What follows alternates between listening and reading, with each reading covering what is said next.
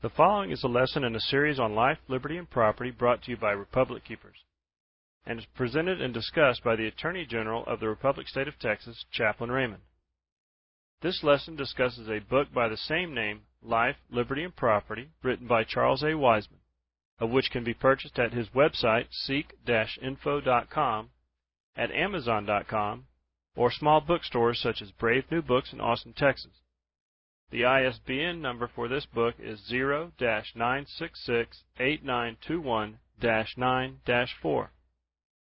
Life, Liberty, and Property is an educational series for sovereign souls on the dry land, and the information about fundamental law and the unwritten Constitution cannot be utilized by those individuals that are domiciled in the District of Columbia. To understand your domicile status, please review the Two Constitutions, Two Domiciles document on republickeepers.com. We hope you enjoy this lesson on life, liberty, and property. Still in chapter 3, I think, history. And we've reached a point in the study which I think is probably one of the most important pieces of information for all of you. Now, I had asked maybe if we could get a couple words printed on this uh, heading where it says law above the government, you might think of that as saying fundamental law is above the government, or we can say first estate law is above the government, or we the people's law above government. so, the heading in the book is Law Above Government. The history of the conflict over life, liberty, and property has been a conflict over what law will prevail as paramount in the land. Fundamental law or acts of government, which is it? Laws of God or laws of men, which is it? It has thus been a conflict between the law of the land and the powers of rulers and governments. The law of the land is that which both government and persons are bound to follow. In England, Magna Carta had recognized this law, and it bound the king to act within certain limitations. Thus, the law could control the king because it was superior to him. King John found this out the hard way. Though many forgotten, though almost forgotten during the 15th and 16th centuries, Magna Carta was revived and used in the 17th century by jurists like Sir Edward Coke and others to counter the Stuart King's theory of, quote, divine right of kings, unquote. Those who pleaded the charter asserted that the king was not above the law but was subject to it. King James I, 1603 to 1625, quote, constantly proclaimed the doctrine of the divine right of kings. This theory, which was unknown to the English Constitution, declared that the king derived his power and right to rule directly from God and in no way from the people. King James took offense at the independence of his judges and in rage declared, Then I am to be under the law, which is treason to affirm. Chief Justice Coke replied, Thus wrote Bracton, The king ought not to be under any man, but he is under God and the law, because the law makes the king. The divine rights of kings imply that God demands blind obedience by citizens to the will of the king, as his right to rule is not from people. But in the Bible, it was the people who wanted the king, not God. Also, King Saul and David and other kings had to be confirmed by the people to be king. In fact, Many of the early kings of England were confirmed by the people. Yet it was a favorite saying of James I that God makes the king, the king makes the law. This was truly a distortion, as it was recognized that the common law was developed by divine providence and existed before the king. The divine right of kings concept was merely a cover and an excuse for the king to violate the life, liberty, and property of the people. God actually prescribed certain rules or laws for kings to follow and thus were bound to. They, the kings, were to rule in righteousness, hate covetousness, exact justice, be truthful, and be a terror to evildoers. So while the role of the king did not have some connection to God, the king himself was limited by God's law. Thus, the whole theory of divine right was a gross distortion, just as today's government uses the idea of public safety to enact all sorts of oppressive and dictatorial measures. While there is a valid principle behind public safety, it is being grossly distorted for the same reason to control the life, liberty, and property of the people. To counter this concept of the divine right of kings, Samuel Rutherford had written a book called Lex Rex, The Law and the Prince, in 1643.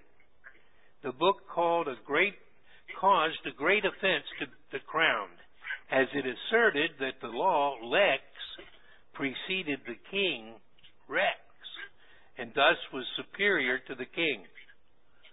Rutherford's book provided a philosophy whereby the people could resist persecution and protect their life, liberty, and property from arbitrary acts of the king. The book was so popular, it was ordered to be burned. Anyone found with a copy was to be considered an enemy of the government. Rutherford himself was arrested, charged with treason, and found guilty. But before the government could execute him, he died in prison.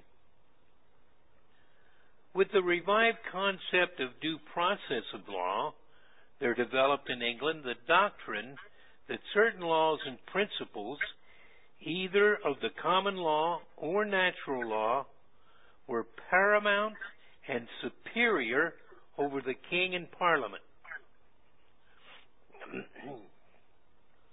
the great champion of the supremacy of the common law was Lord Coke. The great champion of the supremacy of natural law was the philosopher John Locke. Now, uh, this is an aside. It may surprise you to learn that John Locke grew up in a house in England with uh, Roger Williams, the founder of the Rhode Island plantation. And Roger Williams was the famous inventor of the concept of liberty of conscience, which over a period of time finally made it into our philosophy and common law. John Locke advanced it and gets most of the credit. Sir Edward Coke, who held the positions of Chief Justice of England, Attorney General, and Speaker of the House of Commons, was removed from office by King James for upholding the common law and the citizens' rights against kingly prerogatives. Later, when Coke entered Parliament, he drew up a declaration containing 14 points of grievance.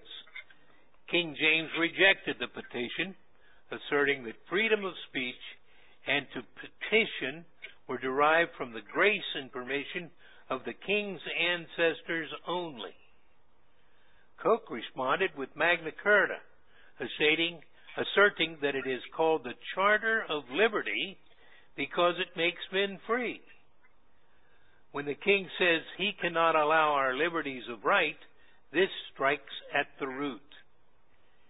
King James then sent for Coke, stripped him of his place at the council table, and imprisoned him. The king then sent for house journals, and he tore the petition from the book. Coke was later cleared of all charges and when he entered Parliament, he often quoted Magna Carta in its famous 39th chapter. When the king heard that Coke was about to write another book on the law, he ordered his Lord Keeper to halt production. The king feared the impact the book would have on the people as Coke was held as a great oracle among the people. Even when Coke died, he was dangerous. The king ordered Coke's study sealed, as he supposed that his work contained many monuments of the subject's liberties. And it was not until years after his death that the House of Commons had his works dug up from hiding and published. This is another story of how a corrupt leader or government will violate the law of the land so as to undermine private rights and liberties. The acts of King George III over Americans in the mid 1700s is another example, as is the government that prevails today in America. Now, King James II, 1685 1688, a short reign of only three years, during his reign also exercised all of the old arbitrary principles of government. The tyranny of King James II brought about the revolution of 1688, causing the people to pressure Parliament to have him deposed. The act allowed William and Mary, by popular election, to ascend to the throne on the condition that they endorsed the famous Petition of Right, which was adopted in 1689. This embodied all the rules of the Magna Carta. Now, I want to make a comment about this. Notice that King James' rule was in 1685. That was less than a hundred years before the Declaration of Independence which means there were colonists on the land in the Americas, in the colonies, that knew of this experience, that knew of the rejection of the king, the, the getting rid of the king, a revolution to get rid of the king, and an election to appoint the next king and queen. This fact is totally new to me. I, it is an example of what propaganda is. In propaganda, the difference between it and just regular facts is there's a selection of facts that is revealed. Many are omitted. This is omitted from our education. We, the people disposed a king and elected a set of people to take his place. Amazing. In England, during the time there were colonists in America who would be made known of this occurrence. It was this document, the Petition of Right, that is, which Blackstone styled the second Magna Carta and stable bulwark of our liberties, as it redefined and reestablished the liberties of the people in the face of governmental usurpation. This Bill of Rights of 1689 was the last significant positive event that would have any effect on American law and jurisprudence. By the 18th century, the supremacy of the common law over the king was completely and finally established. However, the supremacy of the common law or the law of the land over acts of parliament was never soundly or completely established. The concept was asserted by Lord Coke in the Dr. Bonham case in 1610, and by Coke in his Institutes, and by a few other writers, but despite this, the doctrine of parliamentary supremacy was generally admitted, though in theory it never was the true law, as asserted by the New Hampshire Supreme Court in 1868.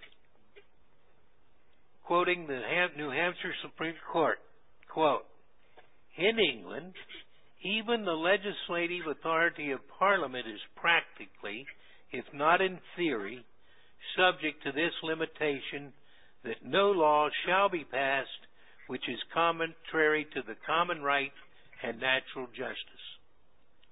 Lord Coke in Dr. Bonham's case says, It appears in our books that in many cases the common law will control acts of Parliament and adjudge them to be utterly void. For when an act of Parliament is against common right and reason, or repugnant, or impossible to be performed, the common law will control it and adjudge such act to be void. In his Life of Coke, Lord Campbell, with characteristic flippancy, calls this a foolish opinion. But the same doctrine is laid down in Day v. Savage, Hobart 85 and 87, where Hobart says, even an act of parliament made against natural equity as to make a man judge in his own case is void in itself, for the natural laws are immutable and they are leges legum. The court also stated that the power to make laws which are wholesome and reasonable is not a power to make laws contrary to reason or the Constitution.